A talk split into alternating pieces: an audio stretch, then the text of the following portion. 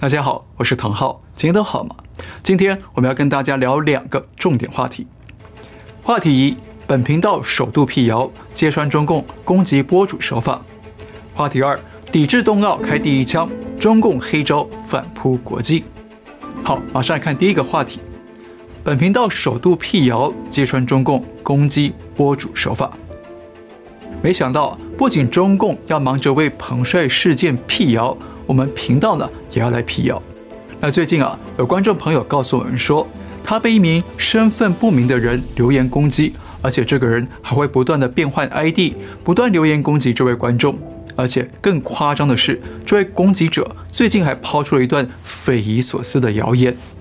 攻击者说。说唐昊三年前在 YouTube 上认识他，然后对他展开追求，让他一度想回到英国跟唐昊结婚。但三年后的现在，他决定跟唐昊分手了，因为他发现有第三者介入。呃，很抱歉了，按理说啊，我应该很严肃的谴责这个谣言哦，但我看了忍不住一直笑，因为呢，我怎么连自己住过英国都不知道呢？但我还回家问了一下我的护照，他也说啊，已经至少十年没去过英国了。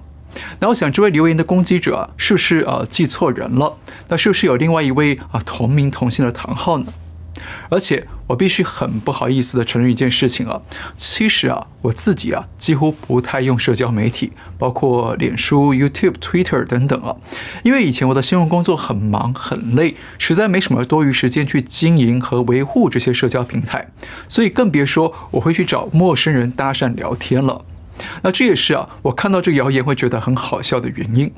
那后来是在两年前，因为决定要做自媒体了嘛，才开始学着用 YouTube，也学着用 Twitter，也就是现在大家看到的啊 YouTube 官方频道、Twitter 和脸书。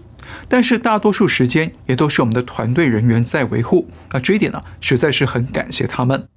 另外，有 follow 我们官方推特的朋友们可能记得。大约在两个月前，我曾经短暂的开了一个个人的推特账户，但没几天就宣布暂停了。为什么呢？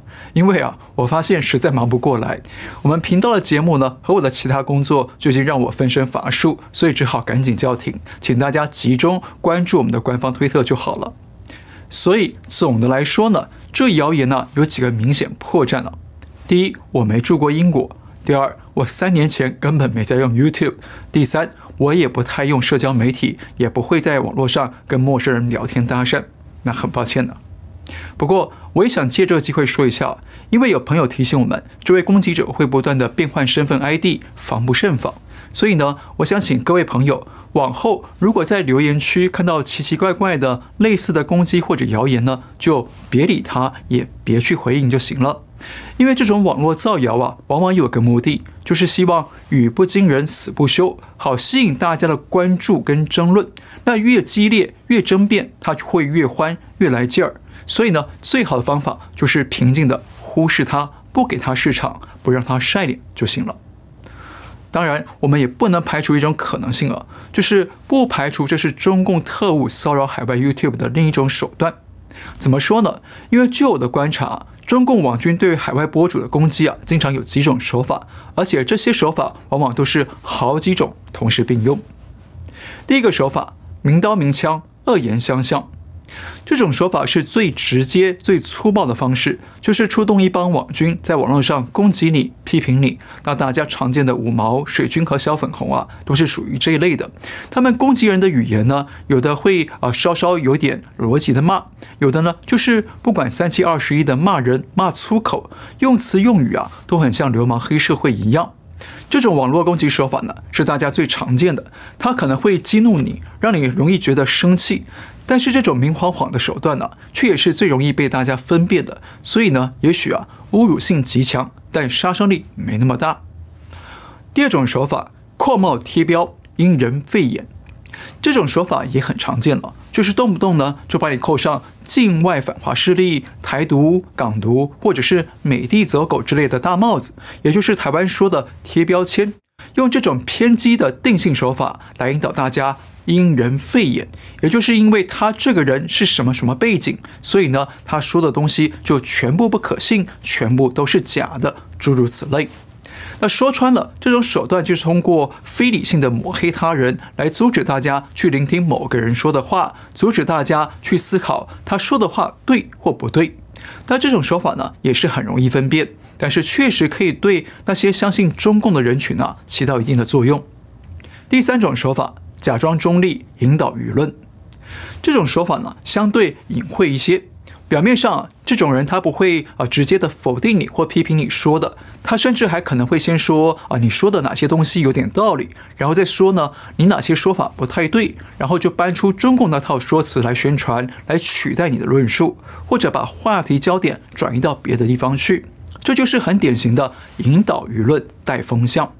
那这个手法因为比较有技巧，比较有伪装，表面上看他有赞成你，有反对你的地方，看起来很中立、很理性，但其实呢是选择性的在对中共啊小骂大帮忙，帮中共低调的遮丑。那这种手法要分辨就有比较高一点的难度。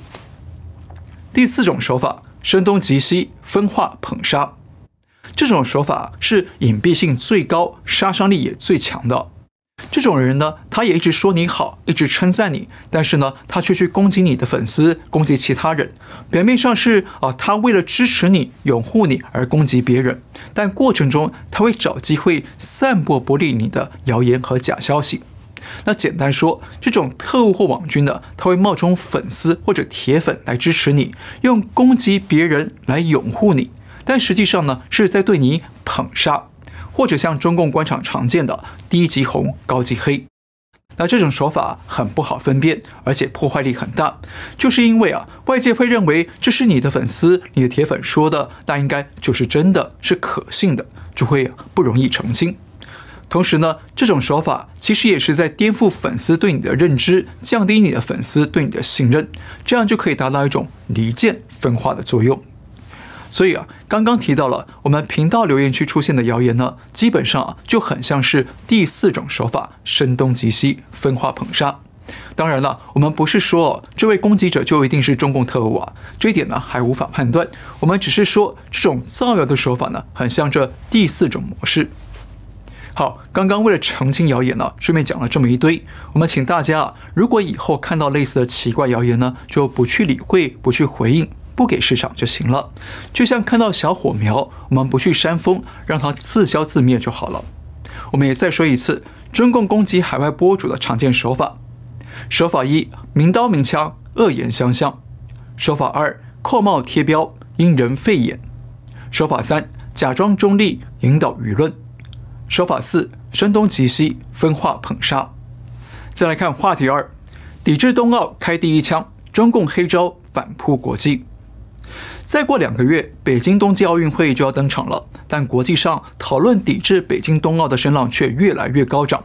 特别是中共对彭帅事件的三缄其口、掩盖真相，不但让国际女子网球协会宣布暂停中国地区的赛事，更促使国际社会抵制冬奥的呼声达到新高峰。十二月二号，东欧小国立陶宛正式确认将对北京冬奥采取外交抵制。也就是主要的政府官员都将拒绝出席活动，成为全球第一个公开抵制冬奥的国家。而美国和澳洲、英国等国家也都在思考最后要如何决策。好，这次北京冬奥显然已经成为美中双方外交过招的另一个阵地，那也是国际社会的普世价值对抗中共的集权价值的另一个战场。不过呢，请大家注意，就当国际社会酝酿抵制北京的时候，北京呢也没有束手就擒，反而不断在国际上出招反扑，不断的分化国际社会的抗共力量。那在我看来呢，其中有三个黑暗的招式啊，最值得警惕防范了。黑招一：以夷制夷，回避炮火，虚张声势。大家知道，这次彭帅事件里呢，声援彭帅最积极的体育组织啊，就是国际女子网球协会 （WTA）。WTA 不但呼吁中共对彭帅事件进行独立公开的调查，还强调不排除退出中国市场，以维护选手的人权与自由。那奇怪的是，奥运主办方国际奥委会呢，却对彭帅事件保持沉默，还说啊，他们这是静默外交，也因此被批评是在帮中共粉饰太平。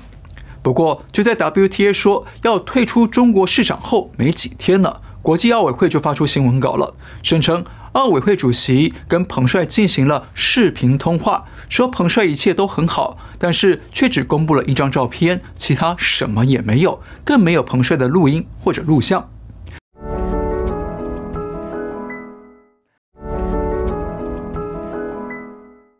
到了十二月二号，WTA 受不了中共的敷衍回避，正式宣布暂停中国地区的所有女子网球赛事，引发国际社会震惊。但这一天，国际奥委会又再次发出新闻稿，声称奥委会主席又跟彭帅视频通话了半小时，确认彭帅的安全。但这一次啊，不但一样没有视频，就连照片都没有了。奥委会再次被批评是在帮中共粉饰太平。好，看懂了吗？这其实就是中共在国际事务上的以夷制夷的伎俩。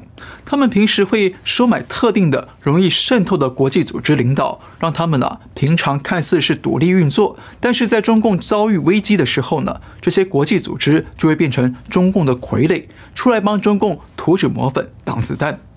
所以大家看到 WTA 出来对抗中共，那接着奥委会就出来洗地报平安，接着 WTA 暂停比赛。奥委会又出来洗地报平安，这就是用外国人对抗外国人的手段。那最重要的是，在以夷制夷的过程当中，可以让中共置身事外，让整场战火好像变成了 WTA 跟奥委会对打，把中共啊与国际社会的敌我矛盾呢，巧巧变成了国际社会的内部矛盾，而且中共啊就这样浑水摸鱼的溜走了，是不是很狡猾呢？